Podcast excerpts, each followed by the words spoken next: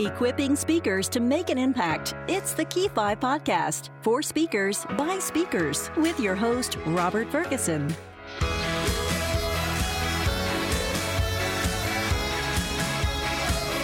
Welcome to the Key 5 podcast for speakers by speakers. For show notes and to get free stuff, go to key5podcast.com.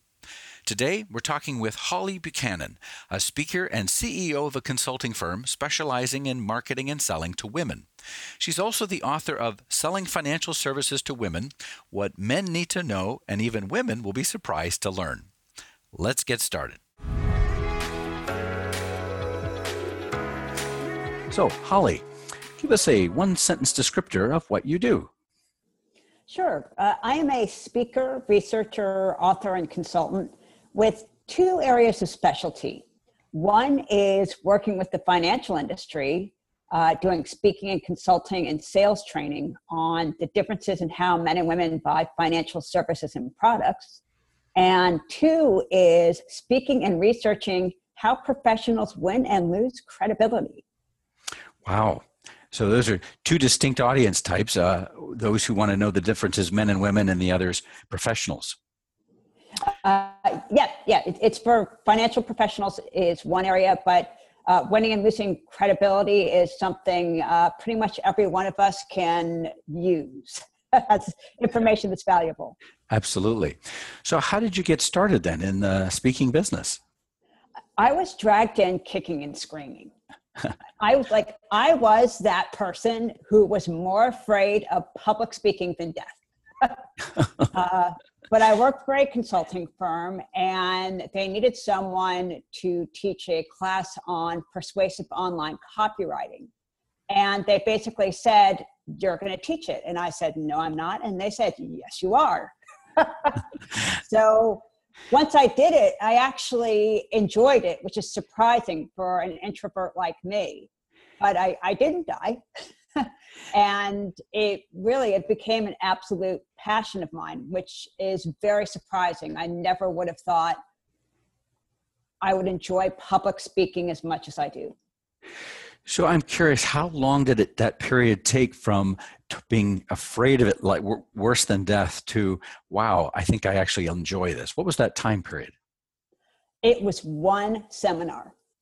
It, wow. it, it was that quick it was that you know going in with the cold sweat. I didn't sleep the night before. I got up there i'm shaking going oh my god this is going to be terrible. They're going to hate me. But when i got through it was a two hour presentation and they loved it. And i was like wow like that was really cool. So it, it really was that instantaneous one incredibly positive experience and i was hooked Wow. Yeah, I was going to say you're hooked and now you're very good at it and and I'm sure have with the experience you have we could talk about all the great things you do, but sometimes we learn I find from the mistakes we've made. Any big mistakes that you can share with our audience? Many. uh, but I, I will share one in particular because it was so profound and so painful. I was speaking at a conference and as so often happens, they were running behind. And I had an hour and a half slot where an hour was for me and half an hour was for my sponsor, an insurance company who was sponsoring me to speak. And it was their slot to talk about their products to the audience. Well, when I say behind, I mean they were running like an hour behind. So I do what I always do. And I said, Do you want me to take my fully allotted time or do you want me to condense it? And they said, no, take your fully allotted time. So I did, but the Q&A went long and I got off the stage and they ended the conference. They didn't let my sponsor speak because I'd gone over. And that is just the kiss of death as a speaker. yeah. like the person who's sponsoring you doesn't get to do their pitch so it was really painful, but an important message that I took away from that is when conferences are running behind, and they will, be very clear about the expectations of your time and end on time. Well said. It's the audience that decides, should decide, not the um, conference planner, even. Absolutely. Well, I, I, as you have uh, learned from such mistakes as that, when you're preparing for an upcoming speech, what are some of the things you do? I have a checklist that I go through, and it starts by finding out everything I can about the audience. I want to know who's going to be there. Uh, what do they care about? What are their challenges? What do they want to hear? What do they not want to hear? Uh, I do everything I can. And if I can get to the conference early and actually talk to attendees and just say, hey, I'm going to be speaking about the subject. You know, do you have any specific questions? You know, what, what would you like to hear me cover? Uh, and the great thing about that is when I'm on stage, I'll take a note and I'll actually bring a written note with me on stage as a reminder to say, I was talking earlier with Paul in the audience and he had a great question. And I find in my speaker reviews that one of the reasons I get high ratings is they say, Holly made the material relevant to me. Uh, so that that's you know the, the number one thing. The number two thing I do is I prepare for challenges and objections. Uh, I don't want to ever be caught off guard on stage. So I think, you know, what are all the different ways they could come at me? and make sure that I have prepared answers so that I'm never in that deer in headlights look where you just have no idea how to respond. Uh, and, and the number three thing is I always look at a strong beginning and a strong ending. Hmm. Do I have a great story? Do I have a video? Do I have a prop? Uh, I actually, when I speak about using verbal Aikido, my original intent was to pull up an audience member to do a demonstration, but thinking that through, there were so many things that could go wrong with that. like, probably not a great idea. So I got a gigantic blow up Batman doll uh, that I do for this presentation. But let me tell you, when I get up on stage with a life size blow up Batman doll, like I have everybody's attention. So it's all about how you start and how do you end. So those are the three things I do to prepare. Fabulous. A quick question when you're doing your pre uh, prep work, talking to the audience uh, ahead of time, what are a couple questions that you might ask to understand what they're looking for? Uh, the number one, I say, you know, what are your challenges? Like, you know, when you go back to the office tomorrow, what are going to be the biggest challenges that you you're facing? Okay. You always want to get the pain points because uh, that usually I can then from there direct the conversation to the topic that I'm going to cover, and then say, okay, how about in this topic?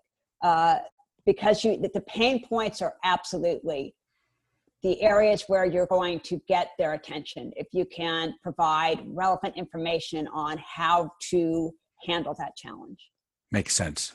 Thank you well as you're uh, building your business and specifically your speaking business what are some of the things you're doing to promote your speaking business mm-hmm. the number one thing i do is write books i've mm-hmm. written two I've got a third that's mostly done, but I actually just started writing a fourth around the credit winning and losing credibility because that book is going to have a broader audience.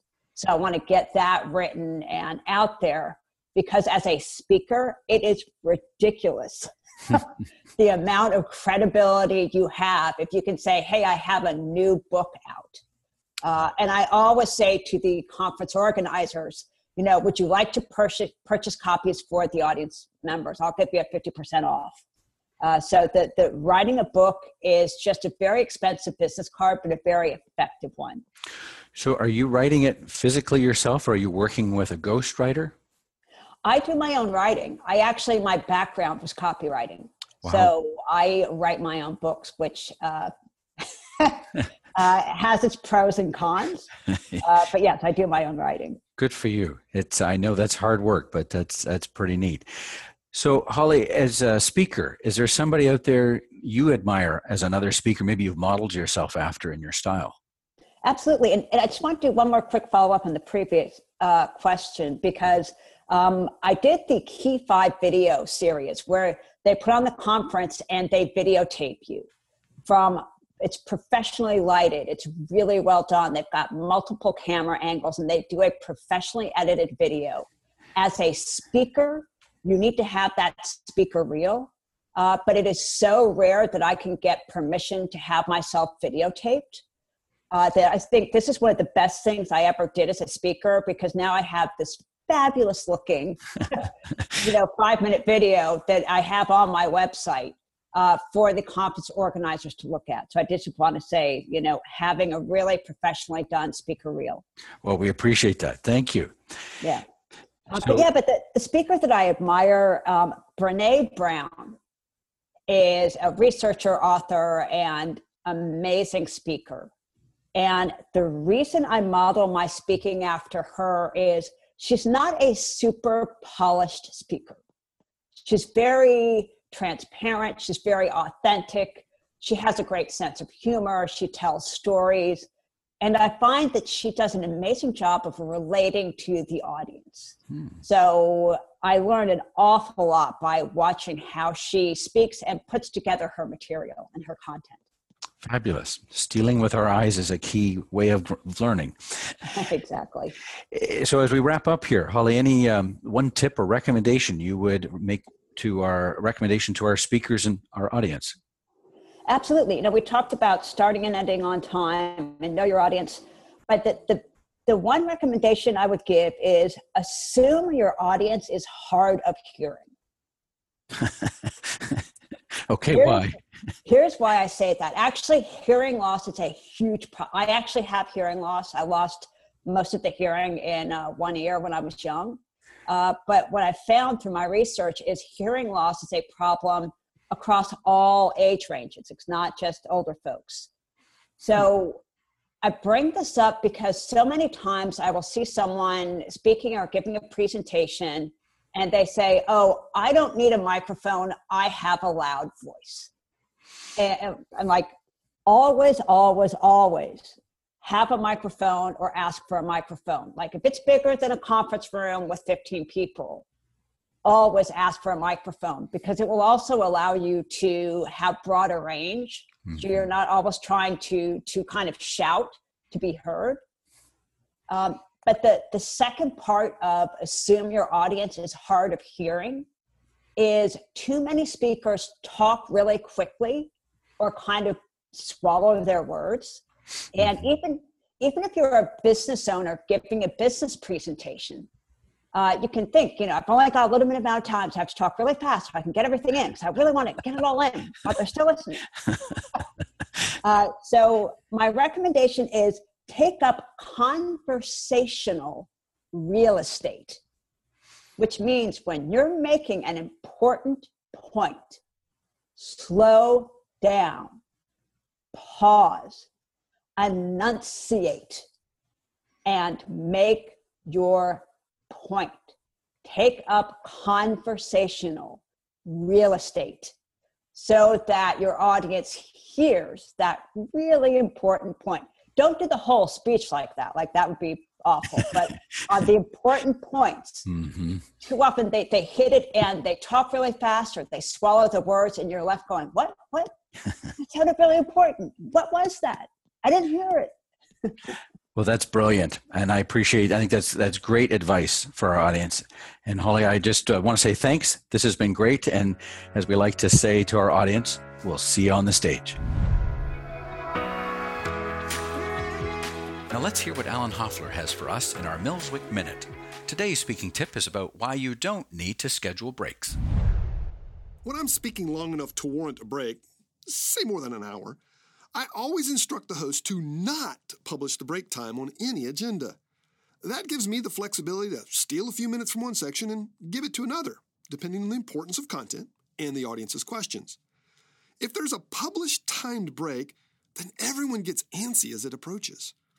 I don't like to give an audience any reason to not pay attention, and a pending break is certainly a distraction. Up front, I like to tell people that they are welcome to handle any personal crisis as an adult and promise that we'll break when necessary. But I don't want it scheduled and tied to a particular moment of time. There is one time that should be scheduled and held to with rigor the end time. Don't ever run over. And don't publish a break time. I'm Alan Hoffler, and this is your Millswick Minute. Thanks, Alan. This is one reason I keep these podcasts short. No breaks needed. On our next Key 5 podcast, I'll be interviewing Stephen Scoggins, an entrepreneur who went from homelessness to building multi million dollar businesses and is now a master life strategist delivering presentations that are transformational. I hope you can join us. To listen to all of our podcasts and learn more about our guests, go to key5podcast.com. That's K E Y and the number 5 podcast.com. And remember to enter your name for a chance to win a copy of Alan's book, Presentation Sin. At the end of every month, we're giving away a book. So go to key5podcast.com today. Thanks for listening. This podcast was produced by your local studio. For more, go to key5podcast.com.